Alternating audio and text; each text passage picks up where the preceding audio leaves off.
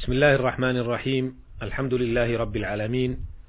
والصلاة والسلام على أشرف الأنبياء والمرسلين نبينا محمد وعلى آله وأصحابه أجمعين. ومن تبعهم بإحسان إلى يوم الدين. أما بعد أيها الإخوة المستمعون السلام عليكم ورحمة الله وبركاته.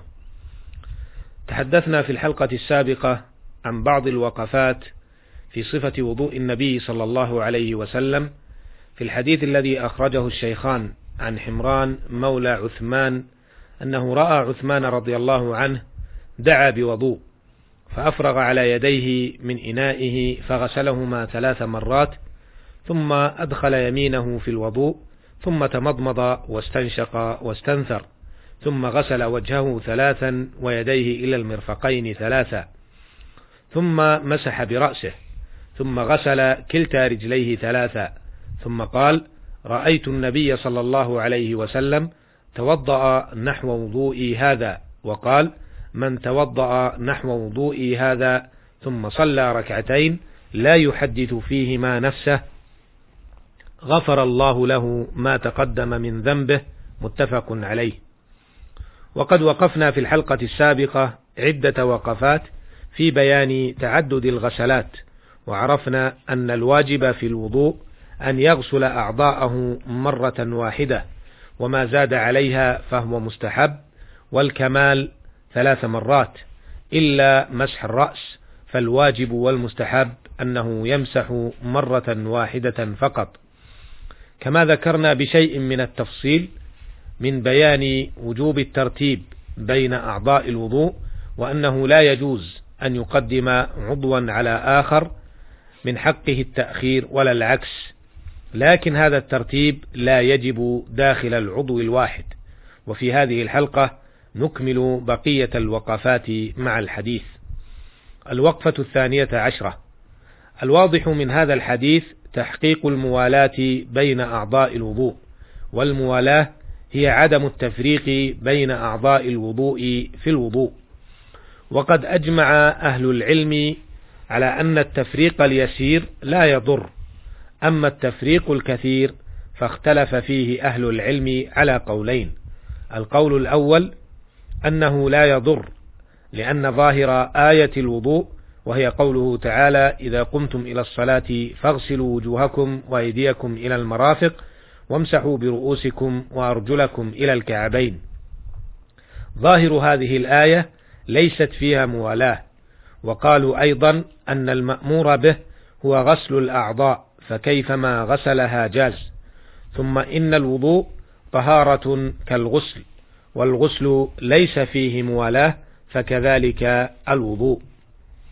والقول الثاني أن الموالاة واجبة أن الموالاة واجبة في الوضوء ويعني هذا أنه لا يجوز أن يفرق بين أعضاء الوضوء في الوضوء زمنا طويلا لما روى أبو داود والبيهقي وغيرهما عن خالد بن معدان عن بعض أصحاب النبي صلى الله عليه وسلم أن النبي صلى الله عليه وسلم رأى رجلا يصلي وفي ظهر قدمه لمعة قدر الدرهم لم يصبها الماء فأمره أن يعيد الوضوء والصلاة. هذا الحديث احتج به بعض العلماء وضعفه آخرون لكن الأقوى منه ما رواه الإمام مسلم رحمه الله عن عمر بن الخطاب رضي الله عنه أن رجلا توضأ فترك موضع ظفر على قدمه فأبصره النبي صلى الله عليه وسلم فقال ارجع فأحسن وضوءك. فرجع ثم صلى. فيدل هذا على أن التفريق بين أعضاء الوضوء في الوضوء يضر. أما الآية آية الوضوء وضحت بيان كيفية الوضوء والنبي صلى الله عليه وسلم بفعله وقوله فسر مجمل الآية. قاله العلامة ابن قدامة رحمه الله. وهذا هو الصحيح إن شاء الله. لكن ينبغي أن نعلم أن الموالاة الواجبة هي ألا يترك غسل عضو حتى يمضي زمن يجف فيه العضو الذي قبله في الزمان المعتدل. وهذا يعني أنه لو تركه زمنا يسيرا حتى ولو جف العضو الذي قبله لا يضر ذلك إن شاء الله تعالى. الوقفة الثالثة عشرة. لم يذكر في هذا الحديث التسمية قبل الوضوء فما حكمها؟ وهل هي واجبة أو مستحبة؟ قولان لأهل العلم في ذلك. هناك رواية عن الإمام أحمد أنها واجبة لما ورد عن النبي صلى الله عليه وسلم أنه قال لا وضوء لمن لم يذكر اسم الله عليه. رواه أبو داود والترمذي. لكن قول جمهور أهل العلم أنها سنة مؤكدة فالوضوء طهارة لا يفتقر إلى التسمية كالطهارة من النجاسة. أما الحديث فإسناده ضعيف لا يقوى على الاحتجاج به وعليه فإن نسيها المتوضئ صح وضوءه ولكنه ترك السنة. الوقفة الرابعة عشرة. لم يذكر في هذا الحديث ماذا يقول المتوضئ بعد فراغه من وضوءه لكن ذكر في أحاديث أخرى بعض الأدعية التي يستحب أن يدعو بها المتوضئ بعد الوضوء منها ما رواه الإمام مسلم وغيره أن النبي صلى الله عليه وسلم أنه قال ما منكم من أحد يتوضأ فيبلغ أو يسبغ الوضوء ثم يقول أشهد أن لا إله إلا الله وأن محمدا عبده ورسوله إلا فتحت له أبواب الجنة الثمانية يدخل من أيها شاء. وفي رواية للترمذي أن المتوضئ يستحب أن يقول بعد فراغه. اللهم اجعلني من التوابين واجعلني من المتطهرين. الوقفة الخامسة عشرة. لم يذكر في هذا الحديث أيضا النية وقد ذكر جمهور أهل العلم أن النية شرط في صحة الوضوء فهو عبادة من العبادات والله سبحانه وتعالى يقول وما أمروا إلا ليعبدوا الله مخلصين له الدين ويقول الرسول صلى الله عليه وسلم في حديث عمر بن الخطاب رضي الله عنه المتفق عليه إنما الأعمال بالنيات وإنما لكل امرئ ما نوى وعليه فلا بد من النية قبل الوضوء. الوقفة الأخيرة.